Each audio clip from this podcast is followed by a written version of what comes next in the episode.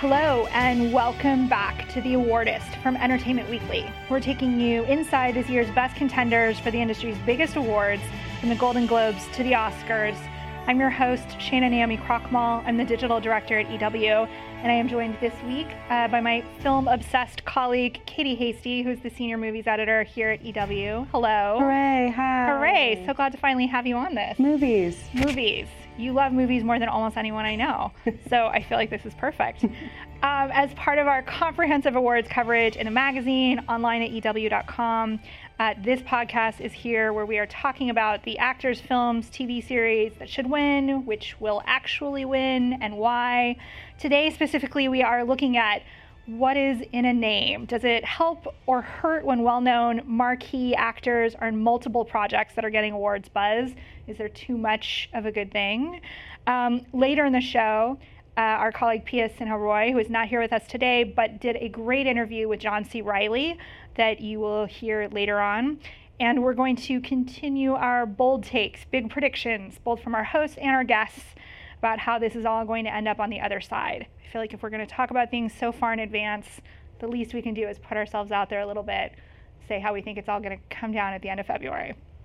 Um, so let's get into it. First up, name recognition. Does it help? Does it hurt?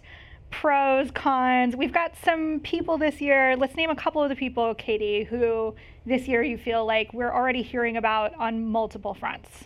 Um, well, interesting. We have Julia Roberts, who is working on her first major TV project um, on Homecoming, um, but she also is in Ben is Back. And, you know, Julia is kind of a perennial favorite. She is just one of the A list of the A list um, that you're talking about there. But she had a great performance uh, in both. From what I understand, Homecoming is pretty great. I don't watch TV. It's um, it's a lot of movies. yeah, it's an awful lot. Of I hear it's wonderful, and um, her performance in Ben is Back. Um, she plays a mother to uh, an an addict, um, which is Lucas Hedges.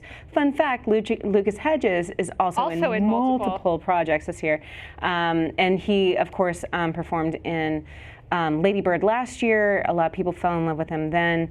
Um, around the same time they were falling in love with Timothée Chalamet, and um, Lucas is in Ben is Back, and also Boy Erased, a story about um, a gay conversion uh, program, um, and his mother in that is Nicole none other Kidman. than Nicole Kidman, who is also in multiple projects this year.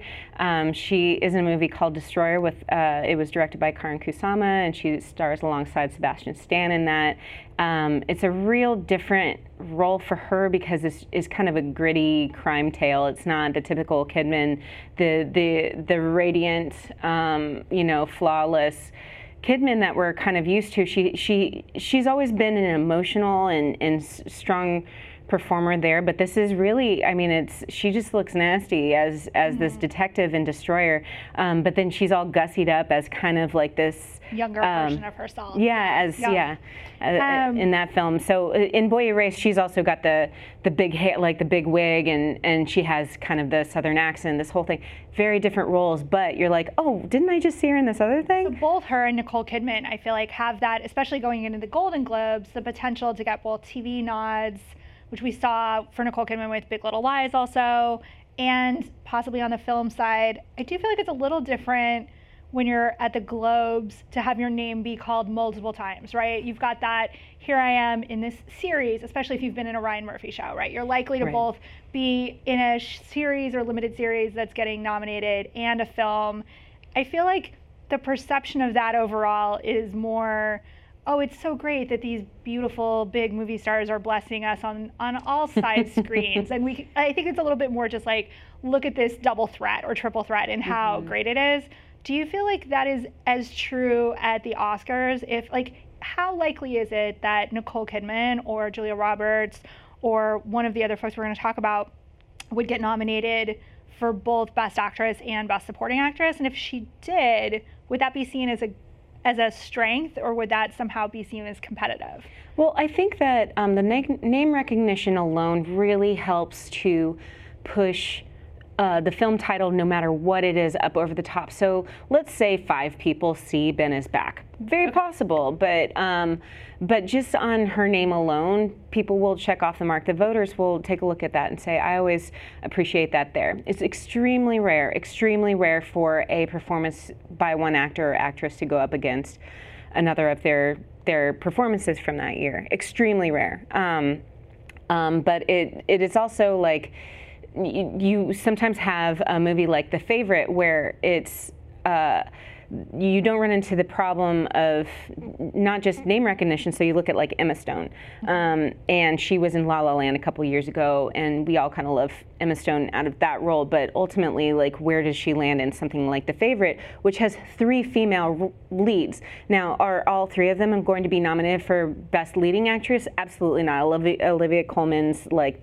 this is her dance. Mm-hmm. Um, but when when you look at name recognition being thrown into the hat, um, you know, it's an intimidating year when it's Meryl Streep up against basically everybody. Like right. Meryl will probably win whatever that is. And so you look at the the Golden Globes. It's it's sometimes helpful that if there's a little bit of space between you and your last project to give you that extra edge. Or if this is one of your first major projects, you could look at the name recognition of Lady Gaga, um, who has a really great chance at the Golden Globes because they do. Um, have an appreciation for kind of the musical elements, um, of the variety elements, and of course that's that's part and parcel with Bradley Cooper in there. I think um, it's probably helped that Lady Gaga gets to take that, even though she has she is a double threat in that sense of she is also a tremendously talented pop artist. Yes. But this is the film that we're talking yeah. about with her, right? So mm-hmm. it's not like there's more than one film that we are thinking about splitting our attention through. Right. How much does this play through in terms of the studios, right? Would competing studios both be out there campaigning for an actress in different categories, right? Because most of these women are not in a position where they're likely to get nominated against themselves mm-hmm. in Best Actress, mm-hmm. maybe Best Supporting Actress, because the roles kind of are a little different. But if you are a different studio, do you think about how is this the best use of your campaign spend and time mm-hmm. if in fact like the, you would be competing against that actress someplace else? Sure. Well, I think that's a valid question, but also it becomes invalidated if it's part of a director's deal or the actor signing on to do the project that no matter who they're going to be in competition with, yeah. You will push my movie, you will pr- push my performance. What's interesting about the studio race this year, and this this actually kind of applies to our guest today, um, John C. Reilly. Um, so Annapurna has had a phenomenal year with really interesting films, um, but they may be. Um, you know when they when they look at the performance of John C. in uh, Sisters Brothers, but they also have the film Vice coming out mm. with Christian Bale. Mm-hmm. This is the same studio, and they would probably. This is the Dick Cheney movie, right? This is the yeah. Dick Cheney movie. Christian Bale um, makes a total transformation to look like the former vice president, and um, and it's a great performance. Like it, you know, um, this is from the director of The Big Short, and so this is an opportunity to have a little bit of a wild card into like a Best Picture race or even just a um, original screenplay um, or adapted. Um, that all being said, Anna Annapurna um, actually ran into this problem this year and had to divest some of their um, investments in films because they realized they had too many awards contender. I mean, what a problem. Yeah, what, what a, a, terrible problem. problem. to have. But it becomes an expensive problem because um, awards campaigns become so expensive, and so when you're like, you're like, well, I have no Nicole Kidman in my cool project, which is Annapurna mm-hmm. Destroyer, but you also have Nicole Kidman in something like Boy Erased, which is um, directed by Joel Edgerton. Again, the name recognition. Like, what are mm-hmm. what are the possibilities here? Um, and so I can't say how that's going to like suss out. I think Destroyer is a really fun film, um, and it is it is not like anything else that's going to be in the, the race this year. But traditional like Oscar performances, sometimes it rattles down to story. I like this story because there is an, a redemption arc. Mm-hmm. There is a yes. We talked about this a couple weeks ago yeah. about the the triumphant, realistic story being that extra sweet spot. Totally. Having historic context and all this kind of stuff. It's just like, again, this is such a strong year for film. I'm super psyched to be talking about it and thinking about it. but it's it's it's difficult because it's putting some of our biggest stars into challenging, and complicated roles in ways that we haven't seen them before. But then you have um, a movie like Star is Born that's been remade four times, mm-hmm. and we like that story. That's why we keep remaking it. So yeah. why, you know, like, yeah. what does that competi- What does that do to the competition? Who else this year do you feel like is in that? We're glad that they're ubiquitous or have become ubiquitous. Um, is this gonna maybe mess up their chances of getting a nomination or winning? We've seen a lot from John C. Reilly, who had like mm-hmm. he has, has, talks to him. You'll hear about like four different movies yeah. he has coming out. Yeah. Who else? So Michael B. Jordan, I think, is a really good example um, where we see him uh, kill. I mean, totally pun intended, uh, his role in Black Panther, but mm-hmm. he's also in Creed 2, and mm-hmm. Creed Creed was kind of like everybody at the time when the first Creed came out, it was like, oh my God, why are they not pushing that? This is yeah. incredible. What an incredible movie. Um, and same, and this is very interesting. I think you know stories centered on people of color, like this. This was so special because it is traditional. This is part of like our traditional movie fabric, it was just led by a person of color. And of course, they, they interweaved um, that narrative into the larger, this is a boxing movie thing, but like, oh, when Creed came out, everybody's like, what are you doing? Girls Trip came out. And another ubiquitous um, name that, that can be in discussion not for awards this year, but was in awards talk two years ago was Tiffany Haddish mm-hmm. for Girls Trip. And, she's got a lot going on this boy does she ever. And that that's like kind of the weird thing. It kind of doesn't matter that she's actually made a couple stinkers this year like some of the lowest rated films that have come out this year including um, nobody's fool um, uh, which is the new tyler perry movie. Um, but just because but people love tiffany and i think that um, she's going to be she's going to be starring in other dramatic roles um, in the years to come and that's going to be a name that's going to keep cropping up um, but um, just in terms of like who else should be in the mix, like uh, you know, I, mean, I think it's like it's exciting to me that we have someone like a Mahershala Ali mm-hmm. or Michael B. Jordan who are or Viola Davis mm-hmm. who are now regularly in contention for awards yeah. year in and year out. Whereas yeah. like almost every year there's a solid Viola Davis story for us to be talking about but it's still, I think, reflective of what the gap is in access to roles that there's a difference between that or even say like Claire Foy, who has been in a lot of movies this year, right? Mm-hmm. Where I think with white actresses, we're still seeing the opportunity for them to be in two, three, four potential awards contenders. Mm-hmm. And like you said, it's been a really strong year for mm-hmm. movies. But I'm excited to help us get to the place where I would love to see Regina King in three movies right. in a year that we're talking about all being potential huge standouts.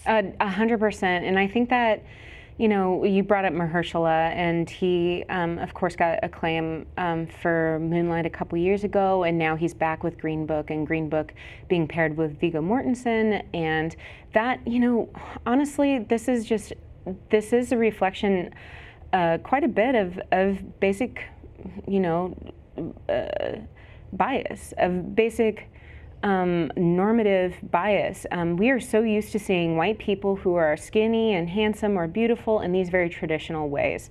Um, and that is not to take away from the talent of Claire Foy, who I just think is so fabulous, or Nicole Kim, or any of them. Um, but they, but when we celebrate the fabric, we also have to to recognize that there are um, discriminations, including in contracts and how much people are getting paid. Um, there is there is inequality still all over the place, and just because somebody is a very very fine actor like Mahershala Ali, it still has to recognize. You still have to recognize that most He's lead not making roles. Joaquin Phoenix money. No, or you know, or I don't know what. Maybe he makes Jolly I mean, Ranchers. Who knows? Yeah, I don't know. But um, but the the hope is that somebody would get paid as much as that and receive as much recognition. But most scripts are still being written with a white lead in mind, whether that is explicit or or you push through a script that says this is a black man, this is a Latina woman. Um, it, it, may reach the echelons at your studio who's willing to put millions behind it, but they say we need something that's a sure shot. Mm-hmm. Give us a white person, mm-hmm. and that that's not Here's something. Here's your Ethan Hawke. Yeah. Here's your Joaquin Phoenix. Yeah, fill in the blank. Wonderful actors. Ethan Hawke is a great example of somebody who's all over the place this year, and and, and in my opinion, and he, as a director, right? and as a director. First Reformed, Yes. Juliet is Naked, and then he directed Blaze. Yes, and First Reformed, honest to God, is my favorite film this year. Um, that is my number one, but uh, it is. It, it, again, this falls into the, like this category where it's like it's Ethan Hawke and it's Amanda Seyfried, and I love those actors, and this was a superb film. Um, I also saw Ethan Hawke and Juliet Naked, which is this like anti rom com, which I love, and then Blaze is a great music story, and I've seen him all over the place. I I'm not tired of him, and that that can be a reflection on me, but it could also be a reflection on just like where we're putting our interest and uh, investing our money and our, our our word of mouth, that whole thing. But what would I love to see Janelle Monáe and other things? I was thinking about her because I was thinking about how she had Moonlight and Hidden Figures in Mm-hmm. the same year, and it was just like, and I feel like that year, back to back with this year musically. I mean, is there anything Mm-hmm. Janelle Monáe can't do better than almost everyone? than all the things, a triple threat, a next year to see quadruple her threat. in three films. Yeah. like, to really see what that looks like. Um, same with Tessa Thompson. I'll see her in anything. Um, and of course, they starred together in, in a Janelle Monáe music video, which is excellent and delicious. Tessa definitely, I feel like on the blockbuster side of this, is getting to a place where it's exciting that she is getting ubiquitous in big budget roles. Yeah. Um, which I think is going to be even in this just next year with Men in Black and Mm-hmm. with um, Creed 2 having just come out, I, we're just going to see more and more of her. Yeah, and, and- but again, it's just studios need proof in the pudding that people will part ways with their hard-earned money at the theater or through streaming and video, VOD and, and rentals. Um, that that people are willing to see people of color lead, and Black Panther, if anything, this year is testament to that. Will it turn, will it change body and beauty norms within Hollywood?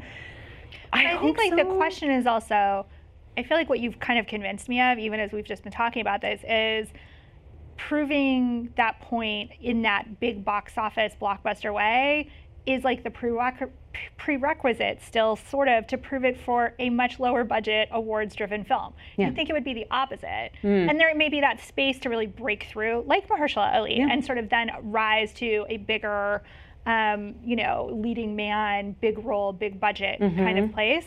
But it also seems to be a little bit the other way, right? Sure. Where it's like you have to prove that these actors can carry a big film so that some of that selling and campaigning of like why we should vote for this person for an award does Mm-hmm. itself um, in order to get them into these very awards focused possibly smaller budget um, on the production side anyway Mm-hmm. Yeah. before they do the marketing Right, and I, I think that that kind of goes along with some Hollywood like wisdom that you know a lot of studios put their focus on 10 million or less or 100 million plus. Um, like what's the in between? This is so crazy pants to me. But you look at somebody like Alfonso Cuarón, um, who um, took it home with Gravity just a couple years ago with Sandra Bullock in outer space. But then he's doing a film like Roma that's in black and white with no name actors in Mexico. Um, and that is like that is such a rare movie. It's such a like lightning in a bottle that like will um, will that lead actress ever see, you know, acclaim and and uh, and love from Hollywood ever again? I have no idea. But what he has with this very very special film Roma, like it could have cost I don't know how much. I mean, I think you could argue that he's a good example of the ubiquitous director, right? Where it's like starting to get to this place where with him, I think we'll see this with Barry Jenkins. Like, certainly, I think this is the intent behind First Man and Damien Chazelle is to continue this ubiquity of the director is going to get an Oscar nomination. Um, and we see that in the same way, not that they are as recognizable a name as Steve Carell, right? Um, but I think you get that happening a little bit, especially when the nominations are coming from their peer groups. Yeah, and especially when when somebody who's an acclaimed actor like Ryan Gosling chooses over and over again to pair with this person, it, they really kind of feed each other. Um, you know, but again, it's sort of like you look at like Bradley Cooper. Everybody knows who that is. It's almost like he's a shoe in, no matter what people ultimately think of this film 10 years from now. It's a, he's a shoe in now because it's Bradley Cooper. We know who that is. Yeah. I did a little bit of research looking at the historical context of people kind of competing against themselves. All of these are actors who basically competed in both the best actor or actress and best supporting. Um, I don't feel like it's a strong argument in favor of being in a lot of films in a year, but maybe that's changing. I don't know. So uh, in 2007, we had Cate Blanchett, who was nominated for I'm Not There and Elizabeth, lost both. Uh, 2004, uh, Jamie Foxx was nominated for Collateral and Ray. He won for Ray, so he managed to. I think that doesn't seem surprising in retrospect, especially given our sort of escapist versus realist conversation we had. Ray, I feel like it's the perfect blend of that. Uh, Julianne Moore in 2002 was nominated for The Hours and Far From Heaven, which is is really competing against yourself in two movies that are kind of sim- not similar, but I felt like were such a similar vibe or market. Um, she lost both of those. The only like real interesting year of this in 1993 both Holly Hunter and Emma Thompson ended up with two nominations each. Holly for the uh, for piano and for the firm. Could not believe that I had forgotten or that that did get a nomination. But okay, and Emma Thompson for Remains of the Day and In the Name of the Father. Very classic Oscar kind of movie. so they were up against each other in two categories yeah. Best Actress and Supporting. Um, and Emma Thompson won neither which makes me a little sad, although I remember that year. Holly won Best Actress for uh, the piano, mm-hmm. um, but then in the supporting category, they both lost to Anna Paquin, who, of course, was Holly's co-star in the piano. Right. What a, like that is a very all about Eve kind of year. Yeah. yeah. But I don't remember it being that contentious. But now I I feel inspired to go back and find out if that was actually a deeply contentious year or if those women were all. Yeah. I remember that, but I remember because of the excitement around the piano having a female director, and like there was a lot more discussion even then mm-hmm. of this is good for women. Everyone seemingly put it aside. Chill out. Let's celebrate out. women. Yeah. yeah. that whole thing. It, it's interesting. I, I don't like, and I wonder about the word like contentious. What kind of contest? What kind of um, you know emotionality that brings to it? Because it might rattle down to simple math for the voter. Mm-hmm. Um, I think we're. I honestly think we're going to see that. Um, this year with uh, two important races that's Best Actress and Best Actor. Okay. Um, Best Actress, we've got Glenn Close, who has been m- nominated multiple times and never won, mm-hmm. and she's in The Wife. Which is a really excellent role for her. And then you have Robert Redford, who has won for director. Uh, and he has said that this is his last this is his last acting role uh, in The Old Man and the Gun. And so you throw that into the into the mix, or you take a look at a year where it's like, oh, Holly, we're going to give you this thing over here. I'm not going to give you this thing. It could just rattle down to simple math or um, emotional math, I should say. Yeah. Where it's just like, how do we sprinkle how do we sprinkle goodness over like good when we have nice things? How do how do we reward them? Yeah. All right. Uh, that's where I think we are with if you can shoot yourself in the foot by being too talented, cast too many times, loved by too many amazing awards, um, award winning uh, directors, screenwriters, if you can be in too many Annapurna films in one year, uh, and where that, where that stands. Um, thank you for walking us through that. You got you gave us some bold takes there at the end, which leads us perfectly into my asking you for a couple more. Um, I feel like when we're talking about awards so early, it's getting less early. I mean, the Golden Globe nominations are coming up very, very soon, but it's crazy to me that we're talking about this and we're still, you know, uh, like six weeks out from Oscar nominations. Like, we're not going to have that part of even who the field is narrowed down for quite a while. But I feel like if we're going to spend so much time talking and expect people to listen to what we have to say this early, it's only fair for us to make some hot predictions, bold predictions. Throw them out there. Um, we've heard um, from me and Bill and Piya and some of these already, but Katie, I'd love to know you're you're seeing you see so many films I always know that I can count on you to have seen a film, to really have a strong take on it, but also be able to describe it really well, which I appreciate so much and is such a benefit to us at EW. But uh, we have been tracking, Piya's been keeping up to date a contender list with sort of the biggest, most likely. But what's one film you haven't seen yet if that's possible. Is there a film you haven't seen oh, yet that plenty. is still going to be in contention, but that you think is probably going to be taken pretty seriously either at the Globes or the Oscars? Um, I say this because uh, there's a lot of Emily Blunt love this year. Mm. Um, I have seen Quiet Place. I'm just gonna, I just, I'm gonna continue to lie everybody that I see in their faces that I've seen Mary Poppins.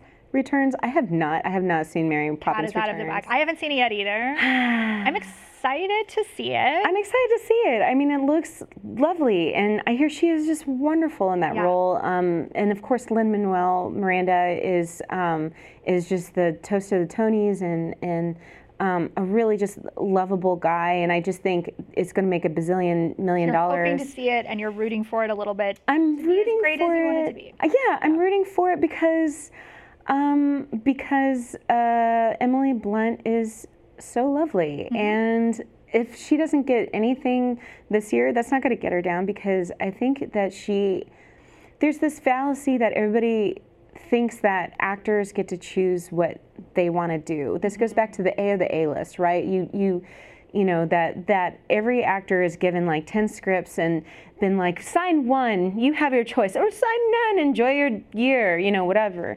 Um, emily blunt is still carving it out and i'm not saying that she doesn't have her choice um, but i am saying that like she is still trying to define herself as an actress and i'm excited to see what she does in the And I think that goes to that core of like movie magic, for lack of a better word, which is every time I go see a film that I think is just so stunning, I know because we work in this town and we know people who work in production and we've had these experiences and even just interviewing really talented actors who you can see that like crushing disappointment when a film they worked so hard on didn't come out the way they had hoped and mm-hmm. wasn't as beautiful or perfect. Like it is a miracle that a great movie gets made. It's a miracle Because any it's- movie gets made. it's hundreds and hundreds of people and little decisions and little things that happen along the way that have to really all align to Mm-hmm. make a movie that you walk out of and you're just like, oh my God, that was gorgeous and beautiful and perfect, right? Like that's such the exception to the rule rather than the rule. yeah Um, and I think that in its spirit is like what awards are sort of meant to honor is that just alchemy of like, holy, how did all of this actually work? Yeah. So I feel like for someone like Emily Blunt, who has been in some very good movies, Yeah. but hasn't maybe been in one that is like that jaw dropping, like this defines everything that will come Yeah. after that. I root for them to have that moment, Yeah. right? Okay, what is one what is one film you have seen that most people haven't seen yet? It's either an only very limited release or um, it hasn't been released at all yet that you are so excited for people to get to see. Um, I think, and this is, um, you know, in a year where everybody's talking about where does streaming live. Um, rarely do I say the word Hulu, but Minding the Gap is this documentary um, about these three guys who grew up together, skateboarded together. Um, you read the synopsis and you're like, I don't know. Also, a lot of skateboarding movies this year. There are three skateboarding movies. The ubiquity of skateboarding. That is our next topic. Um, but but in terms of like, in terms of Why do you love it so much? Tell me. I haven't seen it. Tell me why I should go watch it. I, I, I used the, the term lightning in a bottle earlier, and, and I don't want to I don't want to overuse it, but this is such a rare story about um, a young filmmaker who has managed to capture his, his own life as well as his friend's life over the course of 10 years and managed to weave it into a narrative and into this um, this beautiful montage of, of coming of age um, growing up with domestic abuse, um, the power of young men finding friendship with each other. And it is so, you can't write it in a script. Um, it is such a rare um, gift when somebody has identified the thing that they love and they could do it every day and they do it every day and they do it for 10 years. And then they, they, they ably put something together that is. Um, that is that is stirring. These aren't these aren't my guys. I wasn't like uh, skateboarding growing up. These weren't. This was not my Not your world, but you love Um, watching it. you don't have to grow up in the Midwest, or you don't have to do these things to recognize yourself in these young people. And him as a as a young director making a documentary so powerful. I just want to spread the uh, Bing Liu. Okay. Um, and this is on Hulu. It's called Minding the Gap, and you're gonna lose your mind. All right. I you you sold me. I'll watch it. All right, those are our bold takes. Coming up next, we have Piya Roy talking to John C. Reilly about all of the many, many great films he has been in this year. Um, and he has a bold take or prediction of his own, um, who he would campaign for for um, an award nomination. And here it is.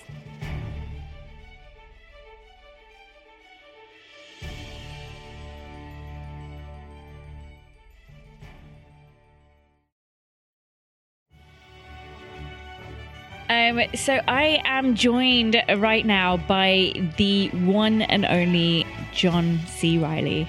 I just thank you so much for being here. My pleasure. Good morning. Um, I would like to just spend the next 15 minutes talking purely about Step Brothers, but I will not. That's probably for the best. There's a lot of other things to talk about. There are, there are. Although for some reason I can always talk about Step Brothers, but actually, I wish I could say the same. Isn't it amazing that movie and the impact it's had and the legacy? It's, Yeah, it is. It makes It me uh, laugh. But the but uh, what I did want to ask you about is actually I think that there is a nice little uh, connection there with the two movies that we are going to talk about today. Um, one is of course the Sisters Brothers, and the other one is Stan and Ollie. Right. And I would say that there's a strong theme of brotherhood through both of those. Brotherhood, yeah, certainly partnership. Um, Stan and Ollie were less like brothers and more like a married couple almost, it Yeah. seemed like. But uh, yeah, I see what you mean. Yeah, I have four movies coming out between September and January that are all duos. So it must be something I like to do because I keep doing it over and over again. but they're always also different. Like the Sisters Brothers is uh, something I definitely want to talk to you about, which is um, it's not a movie that. Uh, I've necessarily seen you in. I've never seen you in the Wild West before, and then you pair up with Joaquin Phoenix. Um, so just t- talk me through kind of how that all came together, because I know you were involved in the production of that. Yeah, about eight years ago now, my wife and I um, came across Patrick DeWitt's novel before it was published because we were working on a film together called Terri, and Patrick had written the script for it. And that was such a great experience that at the end of it, we said, Well, do you have any other writing? And he said, Well, I just so happen to have this novel I just wrote that hasn't been published yet. And uh, Allison read it and was just totally taken with it and then gave it to me. And, well, long story short, uh, we got a whole bunch of people involved, including Jacques Audiard um, and Joaquin. And, uh, yeah, it was an incredible odyssey making that movie. We shot it in Spain and Romania, a little bit in France, and um, it was a real labor of love. And it's, a beautiful story about brothers. I, I've had a lot of different brothers in my life, not just my actual brothers, but a lot of very close partnerships in my life that uh, felt a lot like Eli and Charlie in that film. And um, and Joaquin and I got really close during the making of that movie. Uh, at first, it was difficult for us to make eye contact because it was just so intense. I think the And you, enormity. you didn't really know each other before as well. Right, we met a couple times. We had Paul Thomas Anderson in common, Right. but the enormity of what we had to do. These guys were so. These brothers were so closely linked in the story that um, we realized we had a big mountain to climb there, and so we just started spending time together. And, and for a long stretch of time, we lived together when we were making the film. We'd drive in, to work together. We'd eat together and make dinner. Like So you basically became brothers. yeah, well, we try to just mirror the the relationship of Eli and Charlie, minus the murder. So uh, that was um, that was best done by just spending time together. Yeah, Yeah, um, I think I think it was just really fascinating to see the uh, relationship that you two do embody. It did feel very much like brothers, but also you two, your characters are kind of opposites to each other as well in their motivations. We see um, Eli. well, I like to think that they're opposites.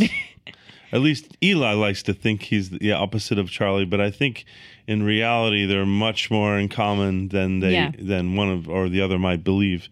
Eli is a very protective older brother, um, but he's also just as violent as Charlie. So, um, yeah, it's funny. He- Joaquin's character Charlie even calls out his brother my, Eli in in our story and says like, "Well, you think you protect me? That's why you're doing this? Is that how what you tell yourself to keep yourself thinking that you're a good guy?"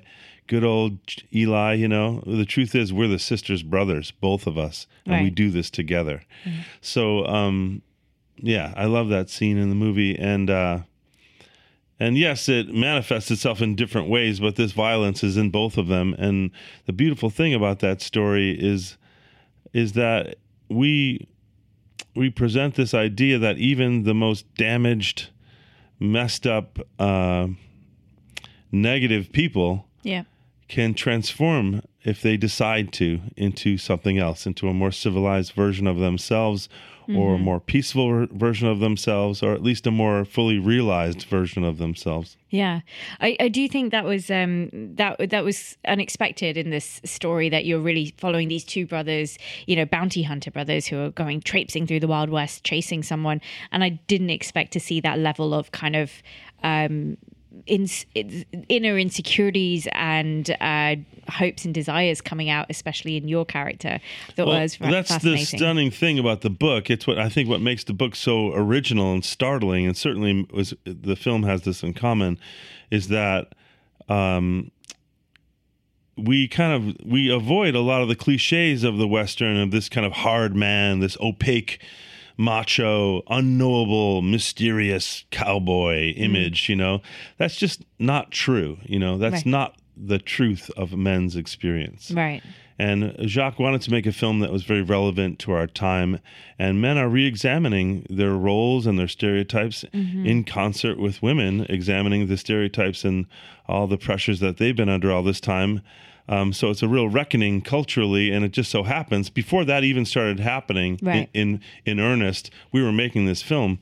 Um, so it dovetailed really nicely into a place where where Yeah. people were already talking about this kind of stuff. So, you know, when people are like, wow, you show men that are sensitive in this film, isn't that surprising? like, well, to me, all men are sensitive. All men. Every single man I've ever met is sensitive. Some of them like to act macho and blustery, and but oftentimes those guys are the most sensitive. Right. You know, you say the wrong It's thing to someone like that and they get really wounded. So mm. I think that's that's the way out of this conundrum we're in right now in the world, I think, is through empathy for each other. Rather than drawing the differences between us, draw the Mm-hmm. commonalities between men and women, and draw the commonalities between countries. And you know, this that whole film was made internationally Yeah. with a lot of different people from all over the world having to c- cooperate and communicate and understand each other's languages and Mm-hmm. um, it was a real manifestation of a of a type of hope that I think uh, all of us had for the world. You know, Yeah. we were try- telling a specific story about 1851, but we were also trying to um, say something that was relevant to people right now. I think you're absolutely right. It did feel actually very timely in what it was examining. Um, but then we move on to something like Stan and Ollie, and we're seeing. So I grew up watching Laurel and Hardy. Yeah, me too. Um, uh, it, it's it's kind of iconic. You know, they were they were the pioneers of doing what they did. They were the the kind of first bromance in Hollywood, perhaps. Yeah, people like to say that, but I don't. Again, I don't think of them as brothers. You know, I really think of them as like being in love with each other in a platonic way. Obviously, um, they didn't have that going on in their relationship, but but it was nonetheless. It felt there is a female and male quality to them, but they Right. almost pass it back and forth. You know, who Yeah. who gets to be the mother at this moment or that moment in in their stage personas Right. um, with a really interesting thing about exploring their lives and um, it was a really kind of sacred mission ta taking on this role and telling their story their own personal story behind the scenes became this really special um, it was a big responsibility uh, and But it's What also was the real- unseen story of them as well, which I thought was yeah, and what was interesting about them is like they. I mean, there's a lot of things interesting about Mm-hmm. them. Of course, I could talk for hours about about them, but um, a couple interesting things that you might not know. You saw the film, I assume. I, I have seen the You have- film. okay. Yes. So you know that in the film we show that during their heyday when Yeah. they were making all these films and they were the most popular comedians in the whole world. Yeah. Mm-hmm. Not just in America or in Hollywood, in the whole world. They were, you know, you know, Argentina thought Mm-hmm. they were theirs. Italy thought they were theirs. Germany, and each of these places had their own names for them. Yeah. They, they literally thought of them as these, you know, not not not country specific people. They were they, the world embraced them as Well, their they own. did. Tra- they just translated and uh, transcended. But they Uh, were very different people. So mm-hmm. when in their heyday, when they were doing all that and they became so popular, they, Stan was working very hard and did a lot of the writing and shadow directed most of their films. Mm-hmm. And was you know in the editing room. He was across every aspect of their filmmaking. Right. And Oliver, you know, was an important part of the creative process in terms of being a sounding board of what he thought was funny or not. Right. A crucial final bit of the process was Oliver's opinion about the material. Right. But in general, Oliver was off at the racetrack, going out to restaurants, going down to Tijuana, enjoying the fruits of Hollywood, you know. And um and he was also a very romantic and poetic kind of person. Yeah. And he was not a workaholic. You know, he he was someone who believed in enjoying life, you know, and he comes across in his work. So as a result of that, when they would finish their work, they would mm-hmm. often just go opposite ways. And they, even though they spent a lot of time together mm-hmm. and they were this miraculous partnership, they actually weren't super close personally until the time that we show in our film when they started doing these theatrical tours Right. because they couldn't get movie work and they had no back end or or you know they received none of the box office or residuals from TV. So they were just salaried employees while they were making those mo- Right. movies. So they became broke. And the only thing they had to go back to was this vaudeville kind of stuff that they started out doing long ago. Yeah. And, uh, and during that time, they became really, really close. And that's when they realized, wow, I love this person. Yeah. Uh, not don't not only do I love the act and I love what this person does in our act, but I love this person because they were forced to be together. They, they Yeah. didn't have the luxury of just jetting off to their different lives. They had to spend every train ride, every Right. hotel, every backstage together. So um, that's a really beautiful. Um, transformation too that happens in that film. You know, we talked about a transformation in the Sisters Brothers. This transformation, this deepening of their relationship, was at the end of their lives, at the very end Yeah. of Oliver's life, uh, was a really moving thing to explore. And having been a performer my whole life, I really understand what it's like to depend on someone like that backstage and the conversations that you have behind the scenes while you're creating illusion Right. together. Um, it felt like even though it was this huge responsibility and very overwhelming to take on such a, a well-known and beloved character as Oliver Hardy, um, I knew I know what it's like to do what they did for a living. And I know what it's like to have a partner, but that said, those guys were partners for their entire That was their career. Career. They came together. yeah, Yeah. well, they started off, of course, working differently. Oliver Yeah. was interested in being a singer, and he they were both kind of bit players, and Yeah. then they were thrown together by Hal Roach. Literally, he lost Harold Lloyd because Harold Lloyd realized, like, wait a minute. I should start my own studio. Like, what am I? Why am I giving you all this money? Like, so he went off, and as soon as he lost Harold Lloyd, Harold, Hal Roach freaked out and was like, "I got to find another star. Here, the fat guy and the skinny guy, just throw them together." And they didn't know each other. right. And so that actually gave me confidence as we were crafting this story. I thought, well, you know, Steve and I were just thrown together. What are we going to do? Like, we have to find this chemistry and recreate this, you know, one of the greatest partnerships in the history of mankind, in my opinion. Yeah. Um, but what gave me confidence was like, well, that's what happened to Stan and Ollie. So Yeah. you, you'll figure you'll figure it out. You know, they did, and and you'll figure it out. Um, we and it was really and I, I will say it was actually really nice to see that side of their that very iconic partnership so, Yeah, well, that's that's why I wanted to do the film. Yeah. Because the truth is, you can go and watch. It's never been easier to watch Laurel and Hardy, and I urge everyone who's listening to this right yeah now. Yeah you can get it on youtube Every single thing they ever did is available for free on YouTube, and I I, can tell you, I, I watch it still. Yeah. Despite the fact that I'm completely immersed in Laurel and Hardy right now, I still watch their films when I go home. Yeah. I'll take a bath and put the iPad up and just roll through in YouTube clips one after the other, and they still make me laugh out loud. You know, and that's something I can't say about some of the other, you know, wonderful you know, people of that era. Yeah. I love Charlie Chaplin and Buster Keaton, Harold Yeah. Lloyd, but when I watch their work, I think like, wow, that's impressive. He's hanging from a clock tower. Holy cow! You know, like Yeah. it's really impressive. It's like, um, but but. I laugh out loud when I watch Laurel and Hardy, even if I, I'm by I myself. do too you no you're right i mean it is it's wonderful So that that that allows me to feel like when I'm doing this kind of stuff, like Yeah. we're doing today. I mean, this is an awards podcast, right? It's about awards. It so is. let's That's call correct. it like it is. We're out here trying to get awards for the film, but the truth is. I, it's very easy for me to do because I have Sure. this higher purpose of reintroducing people to Stan and Ollie, which is such a gift to the world, you know? Yeah, And it makes it not about me and not about like my own personal satisfaction or my own accolades or whatever. If this movie gets any kind of nomination or awards, it's a way to introduce a new generation of people to Laurel and Hardy, which Absolutely. has happened over and over again from Yeah. the TV era to the videotape era. And now we're trying to get it to happen for younger people on the YouTube era.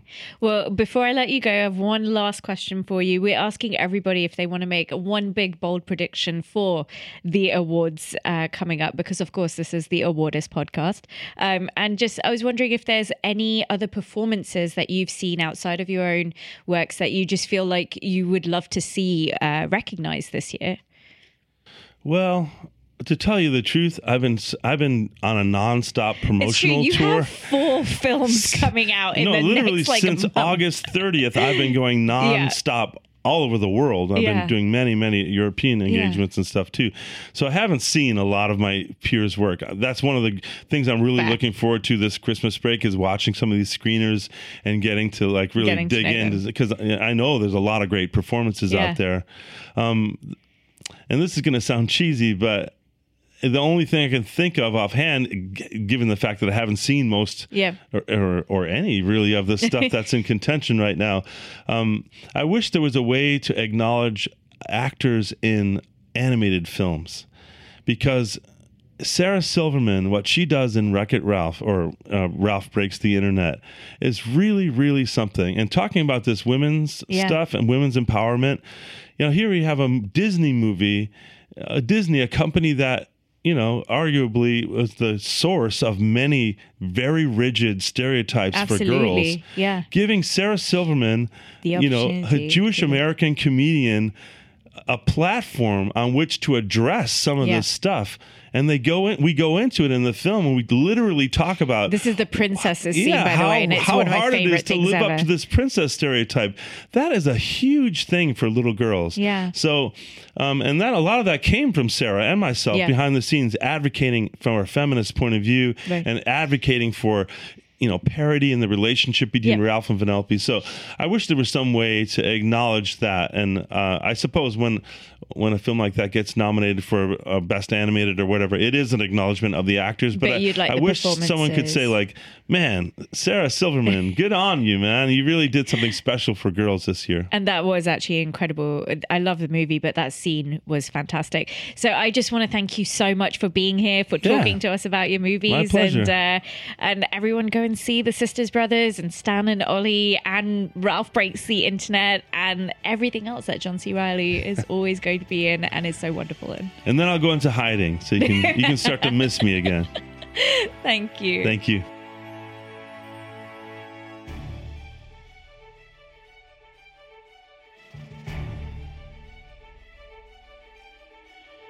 We'll be back next Tuesday with more on the Golden Globes, more special guest interviews. Thank you for listening. Please subscribe, uh, Apple Podcasts, Google Play, Stitcher, or wherever you listen.